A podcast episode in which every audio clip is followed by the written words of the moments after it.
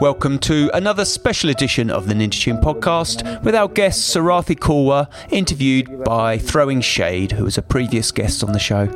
He talks about the recording of his new album Day to Day, that's out on Ninja Tune, touring with Kamasi Washington, and their shared experiences at the School of Oriental and African Studies. We also hear just some of the music that has influenced him over the years. After that, we turn our attention to some of the new releases coming out on the Ninja Tune family of labels, with tracks by Romare, The Invisible, remixed by Floating Points, Thundercat, Machinedrum, and Roots Manuva, remixed by Pinch. So stay tuned for that.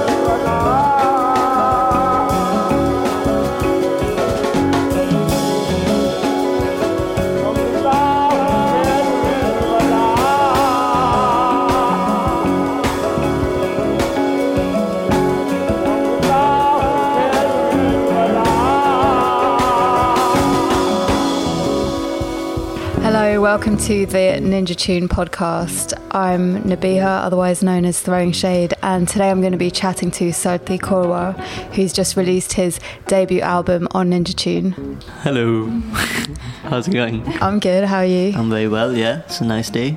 Um, so it's really good to chat to you on here because yeah. we've already done this, before, this before yeah. on my NTS show, yeah. and I think that went really well. Yeah. Um, it's always really interesting to speak to you about your music and your influences. No, so it's great to chat. Yeah, yeah. Maybe you want to start by just introducing your album that's just come out on Ninja.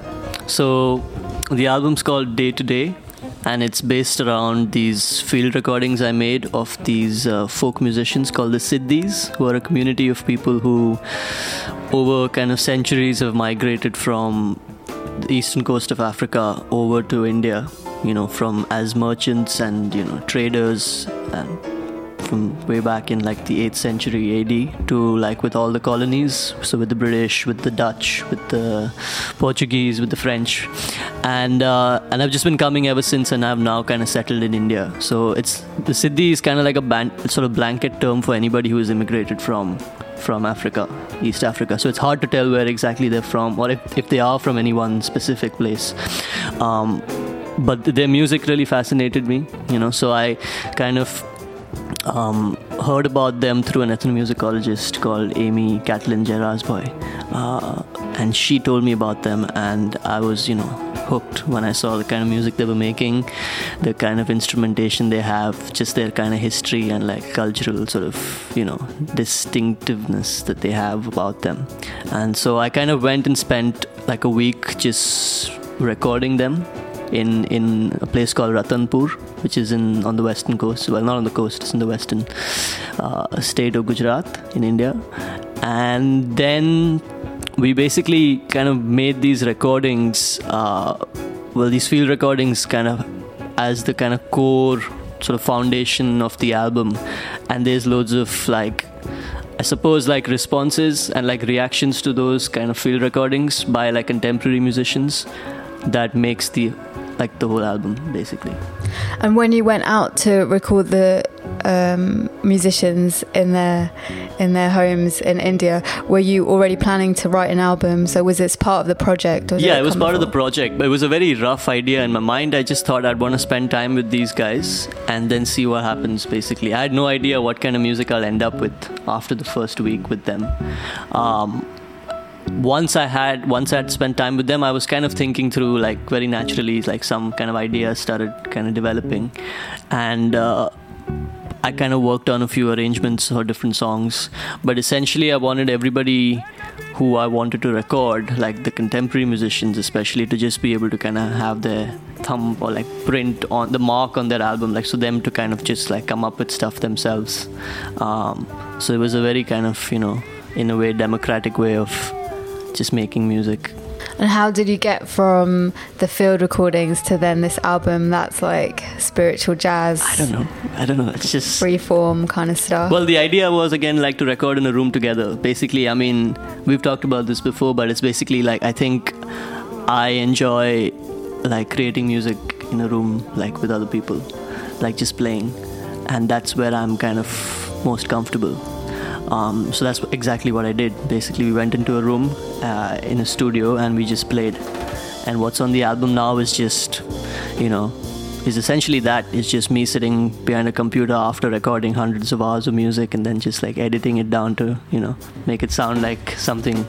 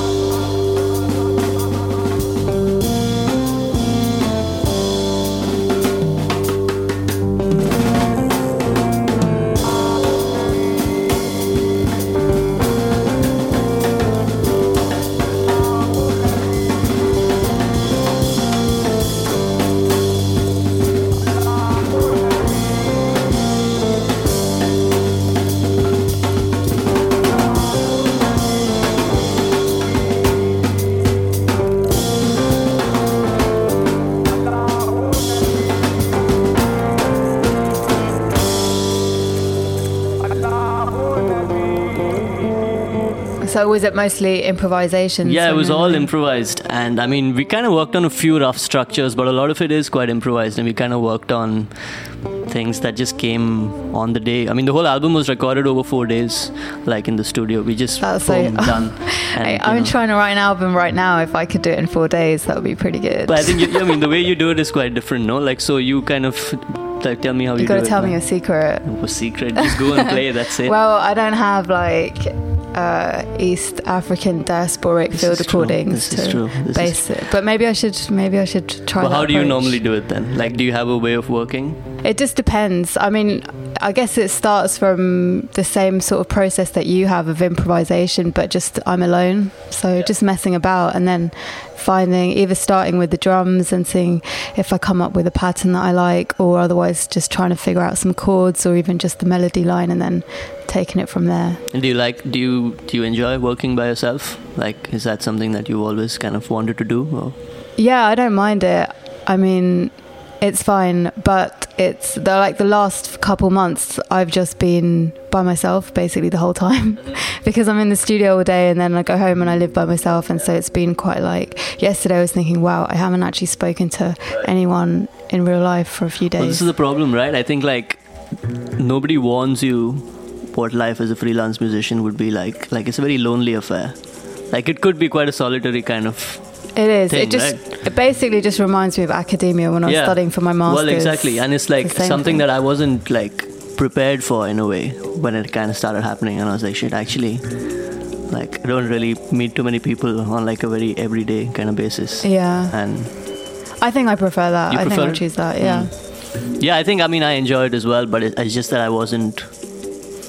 It was it kind of came as a, a bit of a like shock. You know, it was like, oh, actually, you know what? This is how it works. But then you, but you work with other musicians too, though. I do a lot. I think I think that kind of comes from also the need to kind of like just interact with people and like yeah, just play with them very often. Like even when I practice, I like practicing with other people.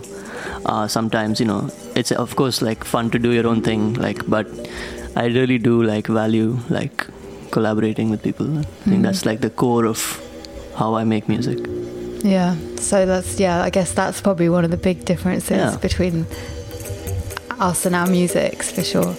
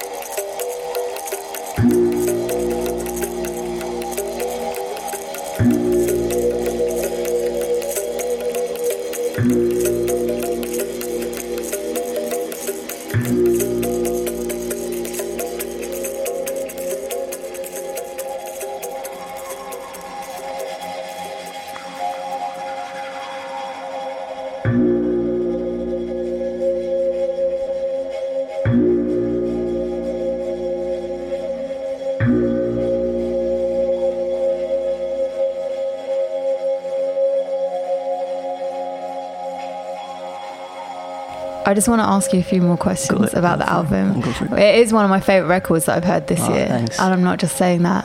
And um, then after, or no, was it before the release that you went on tour with Kamasi? Yeah, it was just after? before, Just so it worked right? out really well, like Yeah. in terms of like a lead up to the album launch and things. It was uh, we got a call out of the blue. Like my booking agent called me and said, like, "Are you free next week? Like for four days."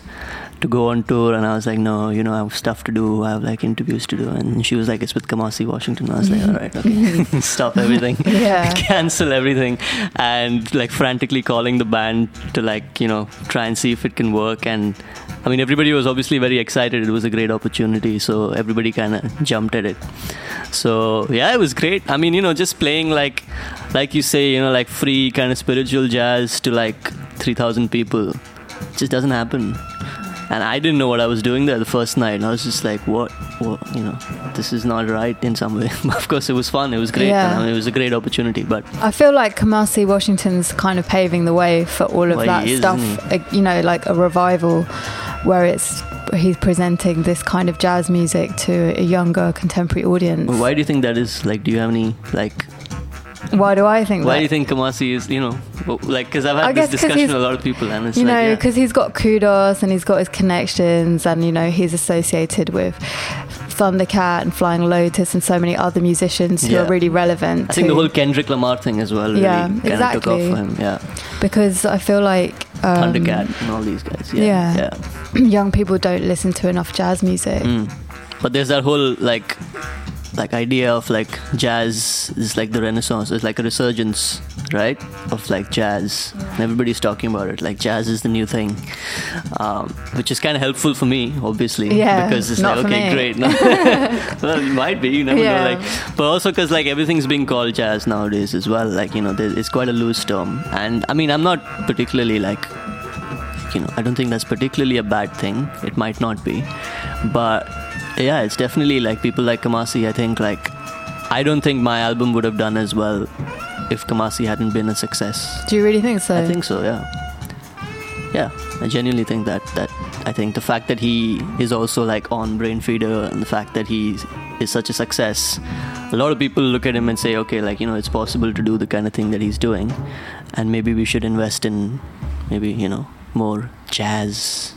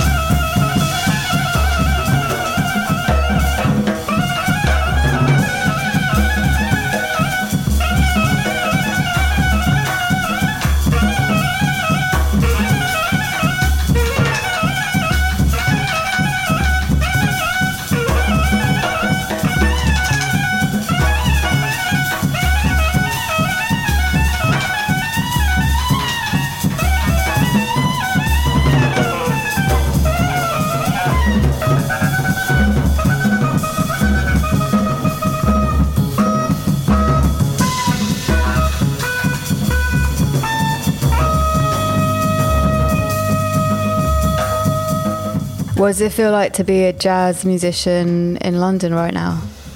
I think it's exciting. There's lots of really cool. I think like the London jazz scene right now is like really, really kind of paving the way. I mean, I can't really speak for like I don't really know any other scene as well as I do, obviously. But I think like you know with some great bands and like the whole kind of Caribbean inspired like influence like jazz like it's just such a melting pot, pot obviously that you know all these kind like people like Yussef Kamaal or like uh, and Moses and like Shabaka, Sons of Kemet and like Comet is coming and like exciting music, you know, coming out of London. I don't know if that kind of stuff is coming out of New York or, of course, New York has like the heavy, heavy cats, you know, like the uh, Mark Guilianas and like all the like Brad Mehldau's and all those guys, which is cool. And of course, they'll always have their like, place in like the jazz world. But I think there's a lot of exciting music coming out that kind of is reaching a lot of people who wouldn't maybe be listening to jazz or that kind of music before. So yeah. that's good. No, it's definitely good. It's definitely good. Yeah. I think jazz normally has quite cheesy reputation. Yeah. When you say that word and you ask people what, what it makes them think of, and Yeah. it's never the good stuff. It's all this Kenny G, isn't it? Yeah. Kenny G, not Kenny Garrett. yeah, yeah, yeah. Yeah. So also, I wanted to ask you about five tracks that you were influenced by, Yeah. or like whatever, like five tracks that you can choose. Yeah, so I had to think about this, and like, it's been obviously very difficult, but I've come up with five, which is for me quite a accomplishment in itself. Um, so the first track, so I thought it'll be like I should pick like five tracks that, like over time, like since I was a kid, that have kind of influenced the way I think about music. So like the first track I would say is like is the end by the Doors Okay. because I was a big Doors fan, like going growing up, like since I was about 12, 13, like, and right up to now, basically. But just because like they're one of the first bands that I really like listened to, like entire albums of, and again, like I think the kind of music that I was listening to even back then, even though it was like rock, rock and roll kind of music, it always had this kind of very jazz sensibility. Because like all the guys in the band were basically jazz musicians. This is the end, beautiful friend. This is the end, my only friend. The end of our elaborate plans. The end of everything that stands. The end no safety or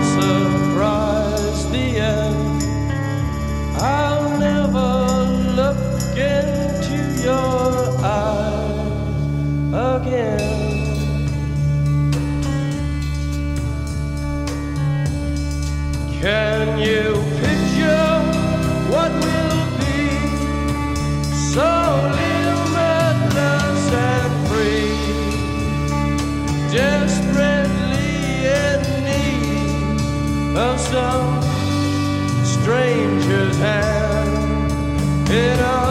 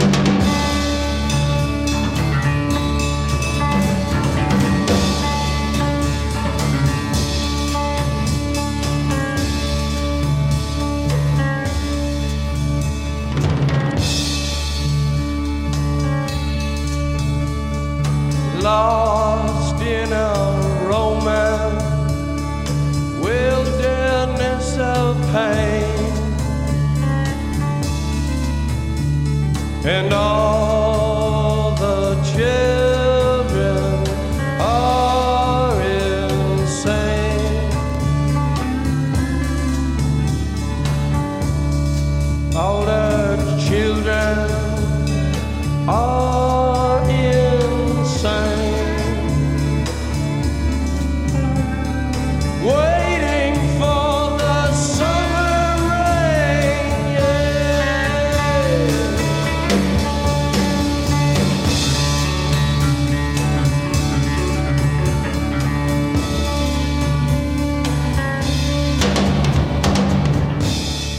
yeah. So the Doors were like a big, ba- like like very formative band for me. Like in the in the way I was listening to music, and like the end is one of those songs, man. Like it's like what 11 minutes long, 12 minutes long, and like for a band to do that, and just the way it's kind of structured and like im- like musically, as well as like its kind of narrative structure is so unique, and like yeah, it's like they were like pioneering that kind of stuff back then. It was great. Yeah, they definitely got the, their own sound. Yeah. The Doors, even when you put it, them into the context of all the other music that was happening at Well, the same exactly. time. And also, it was that whole lack of bass player and like organ kind of sound because of you know Ray, Ray Manzarek and like John Densmore on drums, like Robbie Krieger. All these guys had something like very distinctive about them, and so yeah, that's my like first track.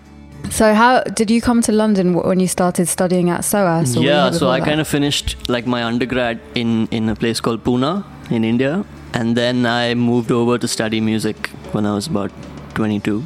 Was your undergrad not in music? No, it was in environmental science, sustainable like energy. So it's quite a jump then. Yeah, I was all set on becoming like an urban planner or something. And then it was just like I think my my teachers at uni went very very good. It was just not a very inspiring place to be. And at the same time I was playing a lot more music and just getting into like the the scene in Pune, which is a really nice like good scene musically.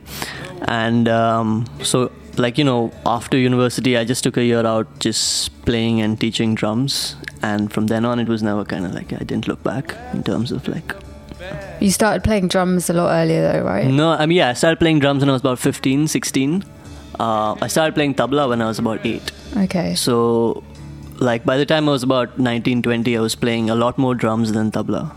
Um, I always really wanted to just play drums. Like tabla happened, and I like obviously, like I love tabla and like and I play a lot of it. But And you still it- play it now, I still right? play it a lot. It's on the yeah, yeah, yeah. It's like my bread and butter. Like tabla, I kind of go back to the tabla all the time, and I still enjoy playing a lot of like Indian classical music, and it's still my you know kind of main thing in a way.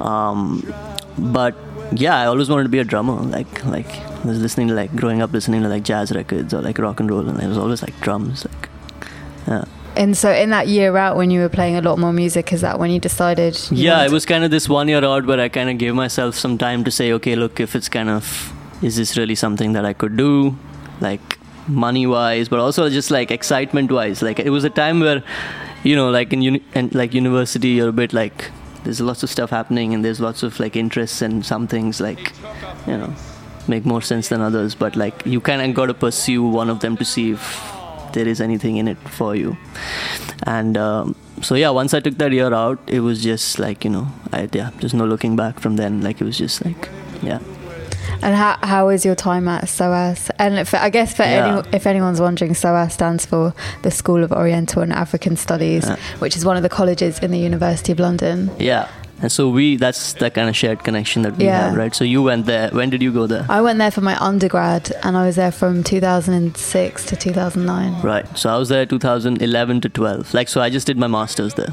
Okay, um so yeah so we just missed each other by a few years. a few years yeah, yeah But I guess probably nothing much had changed in the music department. no i bet it's exactly the same yeah.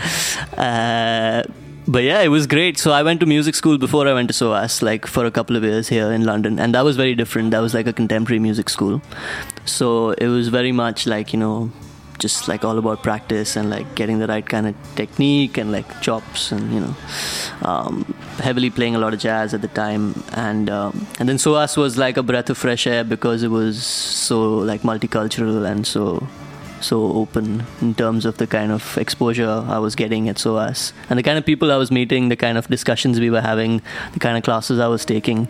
Um, so like we both did ethnomusicology, didn't we? Like I did kind of performance in ethnomusicology. Uh, what did you do? Mine was just ethnomusicology. I actually studied joint honours, so I did history and Right. ethnomusicology. Yeah. So what was like? What was your experience with SOAS like? Yeah, it was amazing. I love SOAS. um, and I wish I'd done my undergrad there because I feel like SOAS would have been a lot more fun as like an undergrad student than as a master's student. yeah, the master's students like- are always a lot more serious. Yeah, and it was just yeah. I spent a lot of time in the library. Yeah, I was good. known as the library girl. Really? Yeah, because I I was like a real geek at uni, especially in final year, and every single day I went in there from 9 a.m. to 11 p.m. Oh no, man. and people started calling me library girl. That's not gas. I It's a good library though. yeah, it's really it's, a, good. it's a good library. You can like cut the sexual tension with a knife in there. It's true. I It's went. really- I yeah. went back like a few years later just to I don't know look something up, and it just hit me. Then I was like, "Geez, there's It's true. so you, don't, much." you don't feel it when you're in there. Like, yeah. you know, it's like and yeah, everyone's you really good looking at SOAS. know. so. Everyone's beautiful. Yeah. Yeah. Once someone passed me a note through the book stacks. Really well Yeah. done. Yeah, nice. it didn't go anywhere. Um, yeah, no, I, I, I really appreciate appreciated my time at SOAS, and I mean, for my masters, I then went to Cambridge, which was at the opposite end of the spectrum, and so then that kind of put SOAS into even more of a perspective Right. for me. Right. Um, it's definitely a unique place to study. Yeah, but uh, do you think it kind of like changed the way you kind of went about making music? You were making music before then, right? Yeah, I've been. Ma- I was making music before. I mean, for sure. I guess the main thing that studying at SOAS did for me was just to broaden my horizons Hmm. because it introduced me to so many musical styles and cultures that I'd never even heard of before. Yeah. And then, um, yeah, so it just made me want to look further and learn more about different processes as well and Yeah. like how people perform or put Yeah. together music and also what it means for different people. So I what think music means what to different music yeah means. absolutely i think that's one thing that i also kind of like it kind of definitely shattered a lot of ideas of or like preconceptions of what music might be just to me or like in a very narrow sense like what it is to me like as an urban kid. Yeah. like you know. Oh, well, I guess like the way that I grew up, music, music, the role that music plays here is just you listen to music for the sake of listening to music. yeah. Well i think that's true for anyone i mean for a lot of people anyway. I think that's true regardless of where you grow up. I mean like in a certain kind of world it's it's it's essentially how you access music I guess in the first time. world, yeah maybe more. Yeah. But then, um, yeah, so I never really thought about it more than other, you know, more than just oh, I love this song and I enjoy listening to music and playing it and going to gigs, and then being at SOAS just made me realize that actually there's a lot, there is a lot more to it, yeah and you should think about it more too. Yeah, I think also like it kind of helped me like just be more aware of the kind of like prejudices or the kind of like power equations that do exist like in different kind of in a more kind of anthropological sense i guess. That's what ethnomusicology does in a way right? It kind of makes you more aware of who you are in relation to to the kind of music you're listening to or performing. Yeah. and that was quite helpful like in terms of like how i ended up then like thinking about the own music my own music and the way like i wanted to kind of perform it and the kind of context i was performing it in and like who it was for and what the meaning of like performing it hmm. was all those kind of questions that was yeah it was cool to go through all those things i think I'm still figuring it out. yeah yeah of course Sure. like and it changes i guess right yeah.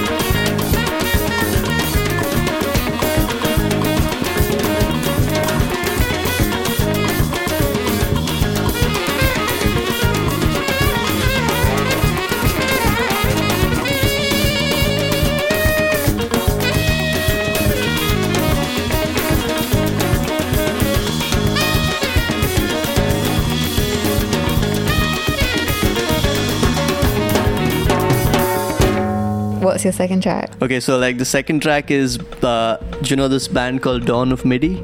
Dawn of MIDI. Yeah, As in on, MIDI uh, track. MIDI track, yeah. They're No. on Erased Tapes. Uh, a great band, like three piece, um, super like minimalist, kind of like yeah, like just minimalist kind of groove ideas. You gotta listen to it to kind of see what I mean.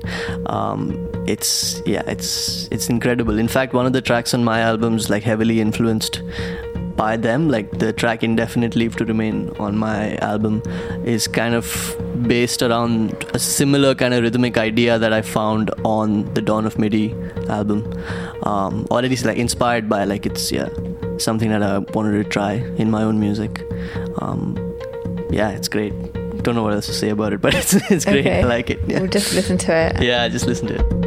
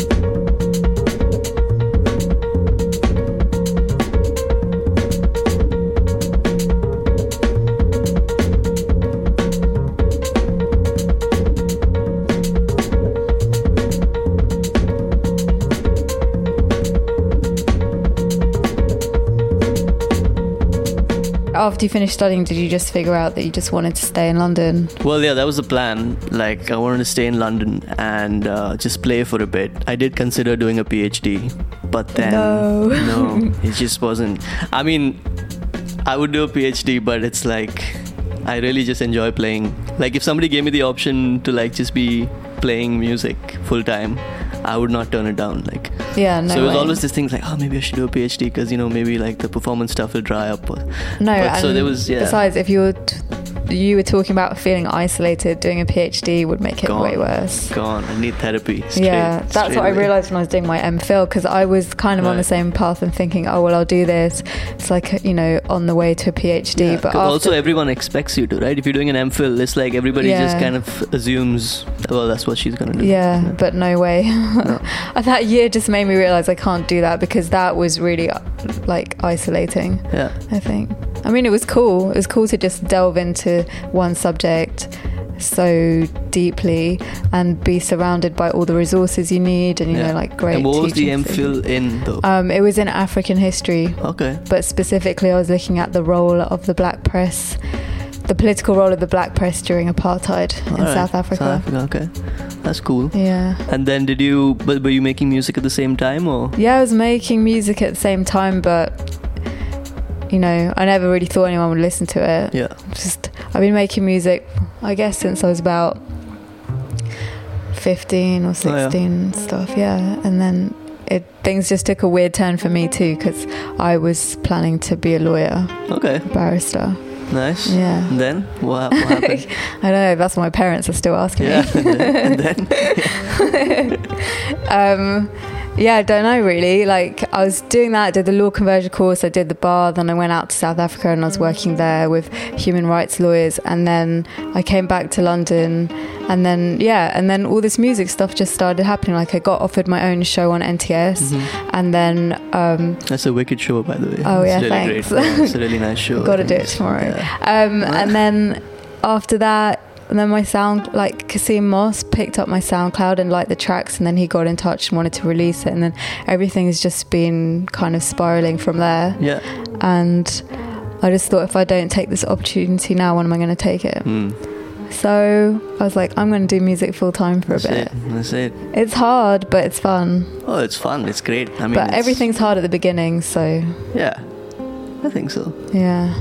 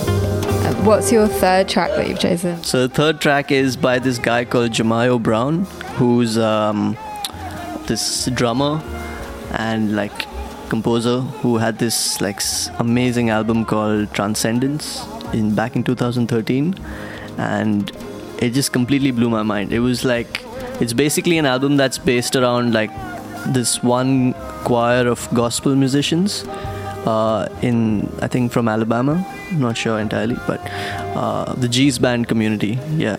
And uh, it's like this free jazz album based around this gospel, like samples, and it was so amazing. It just completely like it was so fresh. It was just so great. Like I really.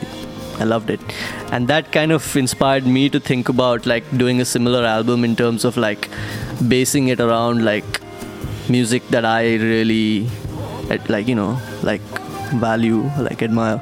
And so that's how i kind of in a way that album was like very very influential in the way i started thinking about how i should work with samples and with the Siddi musicians.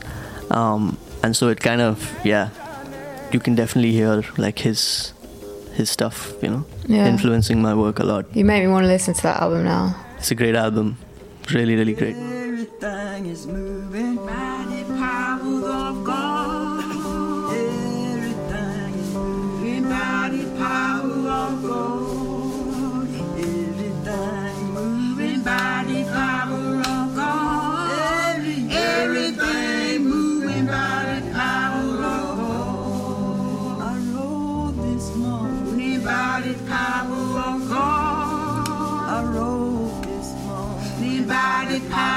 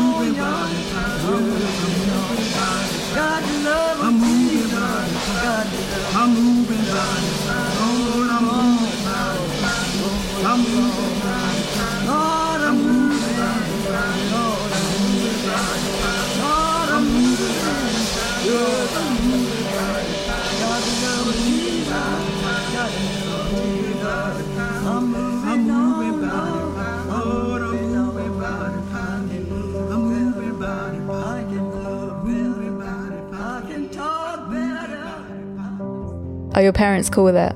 Yeah, they're both really cool with it, I think. I mean, they've always been quite cool with it. They, they both sing, like, kind of semi professionally. Um, so they were always kind of very encouraging. And they've always just said like, yeah, they've not really meddled in anything to the point where sometimes I need to ask their opinion on things. Like they, they just kind of have this very laid back attitude. Really? Yeah, it's it's amazing. That's quite great. unusual for Asian parents. Yeah, it is, and I mean, I mean, everybody kind of is really surprised when I say that, but like, you should, yeah, Yeah. they're ama- yeah. That really helped. I mean, what can I say? yeah. Yeah. My parents are coming around to it. No, they're coming around. They're they're cool with it now, but I think they won't be totally cool with it until I actually make loads of money from it. Right. Because Have you broken it to them? That might like that might take a while. yeah, well, it might take a while, but it's got to happen. Yeah, it's gonna happen. Yeah. It's gonna happen. Yeah. I have to do it. I want to live in the Barbican, and, Sure. and I, want to I want a Ferrari. So All right. Well, that, that's like a the ultimate bucket dream. list. Yeah, done. I don't know if that will happen. That's cool. But on that, so you're making another album. You're on. You're kind of currently. Yeah, I'm trying to work on music for an album, and it's yeah, it's amazing to be able to do that. I've just moved into a new music studio, so I can just focus 100%. Um, and yeah, it just kind of reminds me of just being back at the library again. Do you know what I mean? Like quite it is a bit strict like that, regime. Yeah, yeah, yeah. I'm making sure I just get in there all day, every day, and just work. But the thing is, with something creative, it's like you can do 10 hours work and nothing comes out of it. But then you kind of have to go through that beautiful struggle, and then you get to that one kind of like moment of epiphany where you get a Mm. good idea, and then you can just Yeah. make a track. Yeah, yeah, it's about breaking through that kind of barrier, isn't it? Like I think like it's very hard to kind of keep playing when you when you feel like it's not going anywhere, and like your initial kind of instinct is to just stop playing Exactly. and just like take a break. But sometimes like you just have to keep just going. yeah, and then when you stop caring a little bit, it kind of comes. Yeah. Sometimes also. I think I need to care less. But it's just difficult. I mean, the other day my dad was telling me, he's like, you just need to make optimistic music that makes people feel happy. But then everything that I'm thinking about right now is so depressing because 2016, is the worst year so far it's been pretty bad. in terms of world events. Yeah. So I just feel like, I don't know, making depressing music. But I guess it can still be optimistic. Yeah, but do you go into like when you're thinking about making music? Do you think about like themes and stuff, or do you think about like Not always, but nah, sometimes, yeah. yeah? Yeah. See, I always kind of find it a bit weird, like to think about like themes like that. Yeah. Purely because, like, I kind of feel like when you're listening to songs, like your emotional response should probably be more like complex than like any one kind of theme that you might be thinking about, you know. And like the songs that I really love, or like the kind of music that like really makes an impact on me, is stuff that uh, is difficult to kind of articulate, like in any kind of words or in any kind of emotion, really, in like one emotion. So like trying to make music, I find it difficult, like trying to make music with something in mind, like a theme in mind, in sense, because it it it surely has to be like more complex than that in a way. So what's your fourth track? Fourth track is uh, by this person called Ustad Rashid Khan, who's a Indian classical singer, Hindustani singer, uh, is a very famous singer, and he's singing this uh, composition in Rag Bahar, which is uh, Bahar means outside, and it's kind of like a springtime. Is it morning or evening? Well, it depends. I mean, it's more like got to do with the this. It's more a seasonal thing than a day and night thing. So Rag Bahar is that. Um, I I picked this song because it's just one of my favorite like compositions or not comp. I mean, kind of renditions of Bahar that I enjoy. I really like his voice. Um, could have picked a lot. I mean, you know, could have picked from a lot of different singers or but I just wanted to have one Indian classical song in there because it's such a huge influence on the way I work and it's just I still listen to a lot of it you know like if you go through my Spotify playlist a lot of it is just Indian classical music so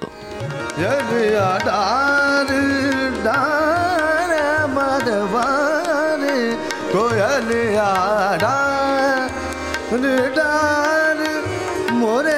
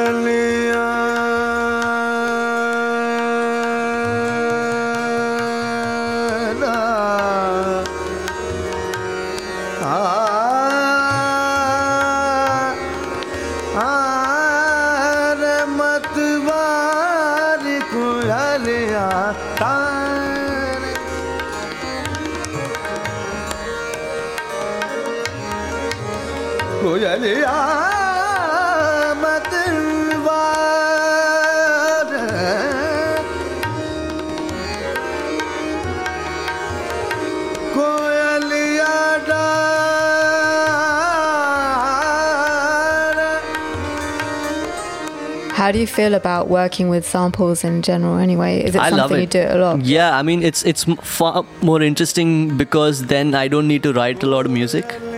Like it just gives you a kind of framework to work like or to improvise within. So the samples just give you a certain like melodic or like rhythmic framework or like you know because you're you're hearing things and then you're playing your reactions to that. And so automatically there's already like everybody's locking into those ideas. It's not completely free, you know. Um, but it, it just gives you that kind of focus i think that really I, I really like. Just enough you know. Not too much not too much like direction in terms of like what exactly to play but just enough to kind of focus you into playing. Yeah. Yeah, I guess it makes things a bit easier.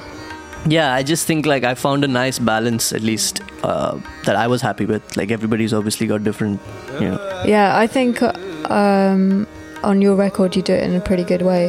Because I mean, like talking about sampling anyway can be quite contentious. But Yeah. what I liked on your record is how you hear on quite a few of the tracks you hear the recording first, and then Yeah. and then the music will fade into it. So it's almost like a sort of gate into Yeah, exactly. On a couple of songs, that's definitely like the the kind of like attempt, like on dreaming and things like that. It's just basically this person talking, and then the sample leads into like a whole dream basically, and comes out into him speaking again, and like a lot of yeah, definitely like used it in that sense. पहले तो आपकी इसकी खूबसूरती मैं आपको दिखा देता हूँ ये कितना प्यारा प्यारी चीज़ है भले एक तार का है लेकिन कितनी प्यारी चीज़ है पहले तो आपको इसकी खूबसूरती मैं दिखा देता हूँ ये हमारे जो हुजूर सल्लल्लाहु अलैहि थे, आप हमारे हज़रत बिलाल थे। हज़रत बिलाल हज़रत बिलाल सैयद नबी तो आप उनकी मंगनी के अंदर गए। तब आप गए थे। तो आप सरकार ने वहाँ पे बाजा देखा गया माशाल्लाह। सरकार बोला आपके यहाँ तो बड़ा प्यारा बाजा है। तो आप सरकार बोलते कि क्या आपको बजाते आता है? बिलाल को बुला के, बेशक बोले, बिलाल बिलाल बोलते मेरे को बेशक बजाते आता है। तो बोले, कैसे बजाते तो बोले देखा बोले? तो क्या बोलता है? मुझे मुझे सुना। तो फिर बाजा अपने आप सरकार ने अब बाजा बजाया तो फिर बाजा देखो उसकी क्या बोलता है। तो पहले आपने बजाया।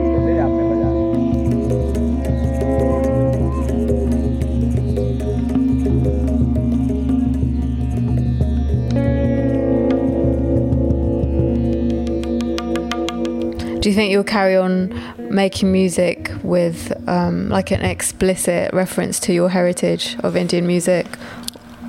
I mean, I'm not gonna try to, but I think it's gonna happen. Like because it's there, and like a lot of what I do is comes from that kind of tradition of making music. So, yeah, I mean, I don't think I'm gonna explicitly try and do that, but it's gonna be there in some way or the other. Do you use the same techniques? Because obviously, like Indian classical music is all an oral technique. There's no sheet music, and you Mm. just learn the Yeah. scales, and then you.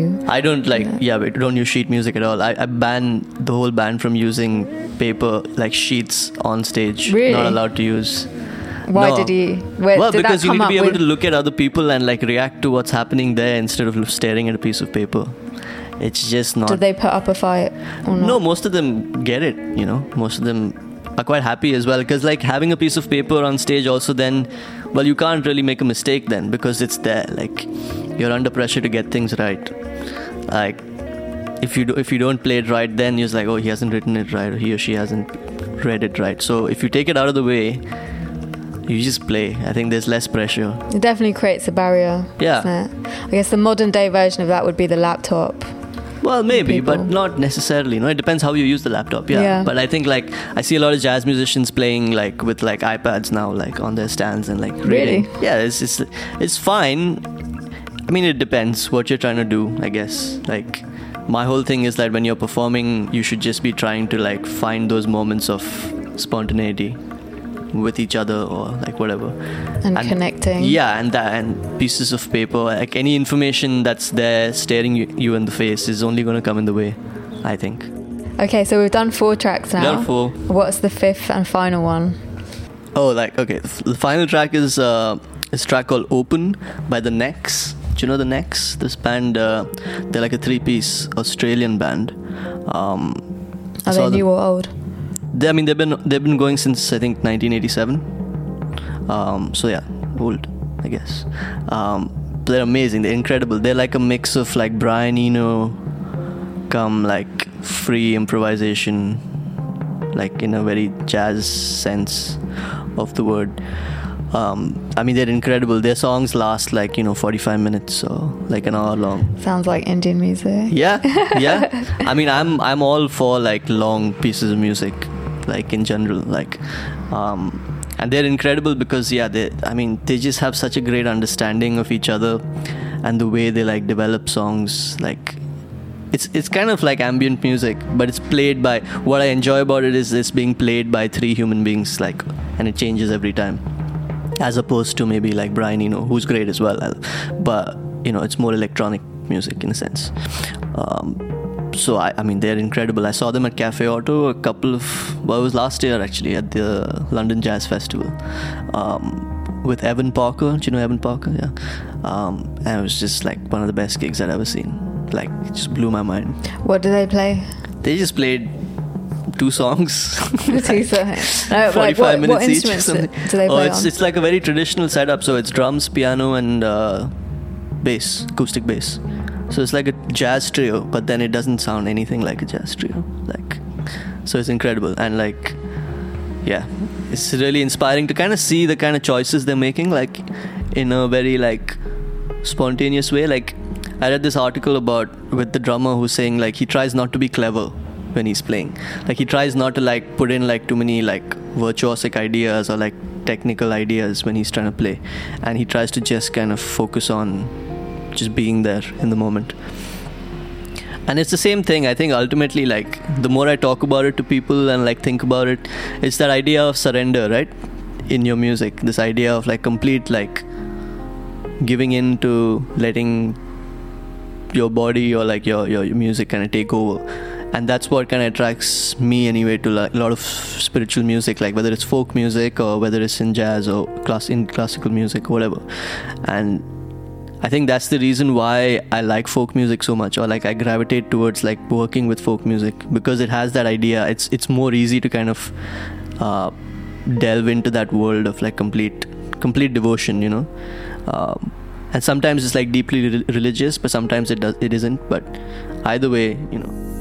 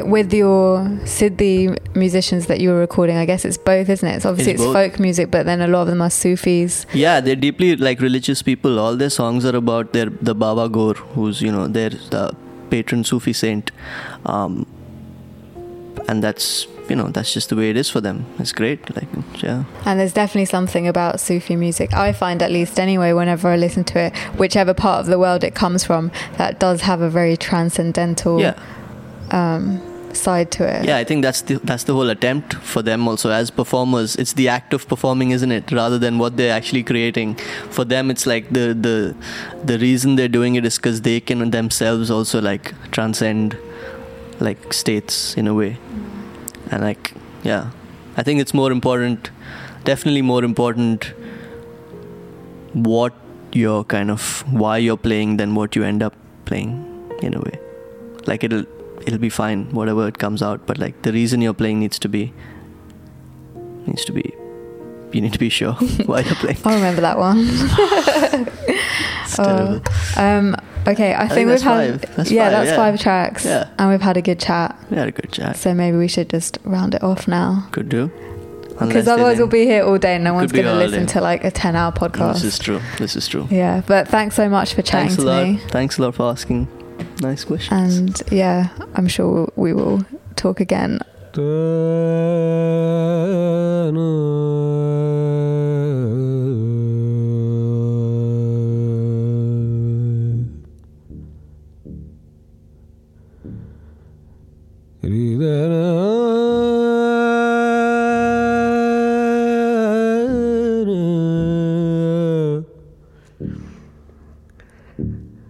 Sadari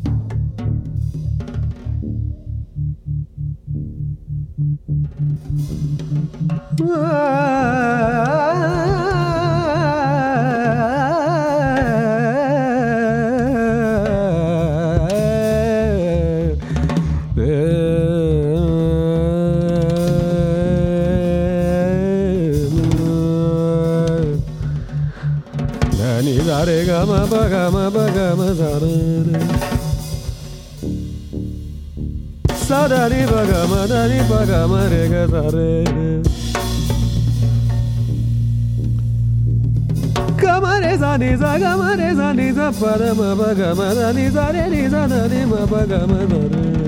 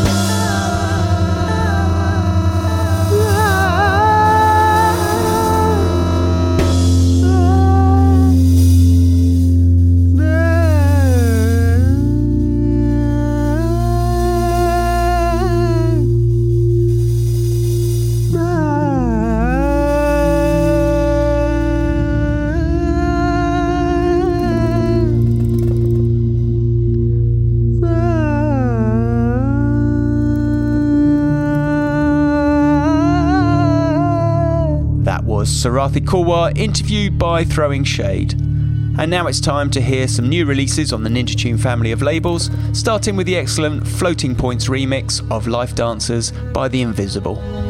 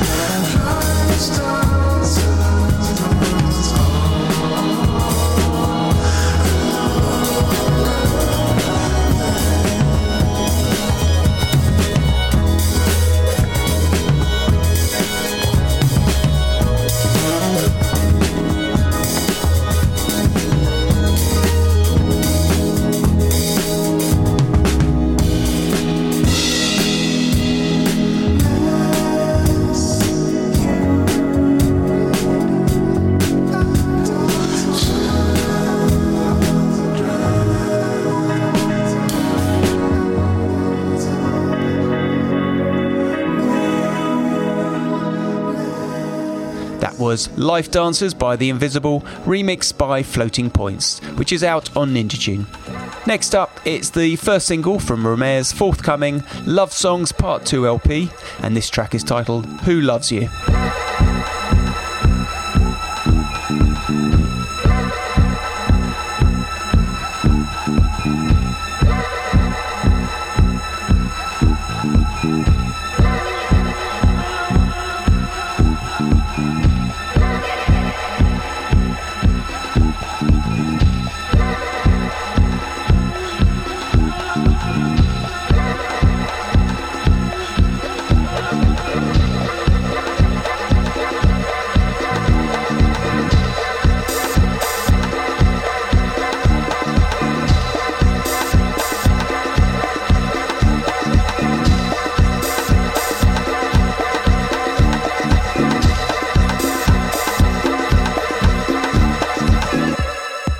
Was Romare with Who Loves You, and that's out on Ninja Tune.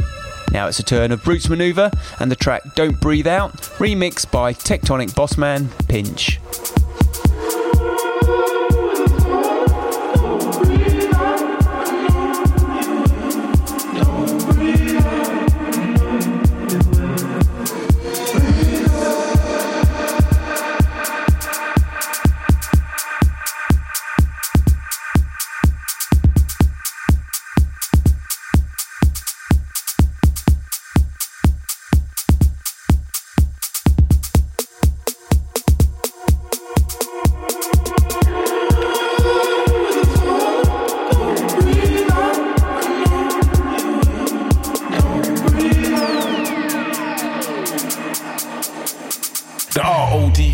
On something, it's awful, it's thoughtful, it's pain on the button, it's full of that self-discovery, can't discover me, God alone governs me. I know they don't like the word, but I shall observe and I shall do service. Here in the pulpit, the dog po po, whomso knows it, the twitch is low, get to the blackness, get to the facts, the poor don't relax, the poor do funk, it's so clap, twisting and adapting, turn to Jesus black, cause we believe it's that way, full of that, no me, spirit can't control me, spirit can't soul me spirit, get to know me spirit, get to grow me spirit now.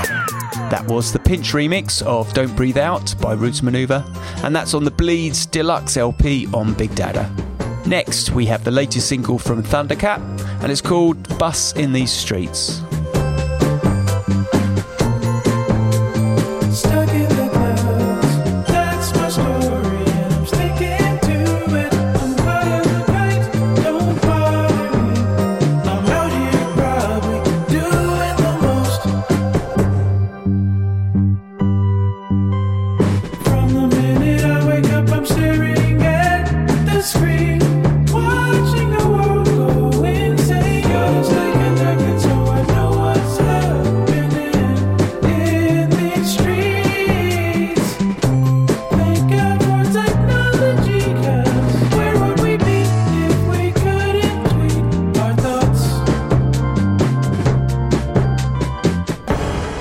Thundercat with Bus in These Streets, a comedic ode to our dependence on technology, and that's out on Brainfeeder.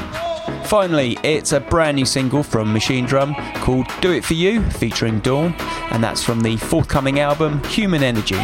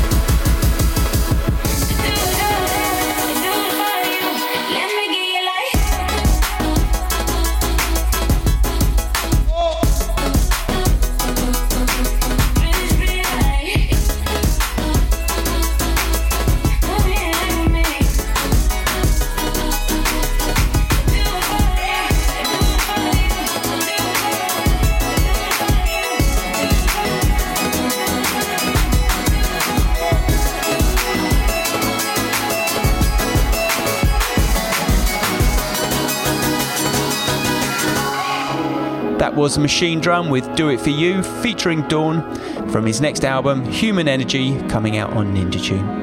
That's it for the Ninja Tune podcast. Our thanks once again to Sarathy Korwar and Throwing Shade and assistant producer Luke.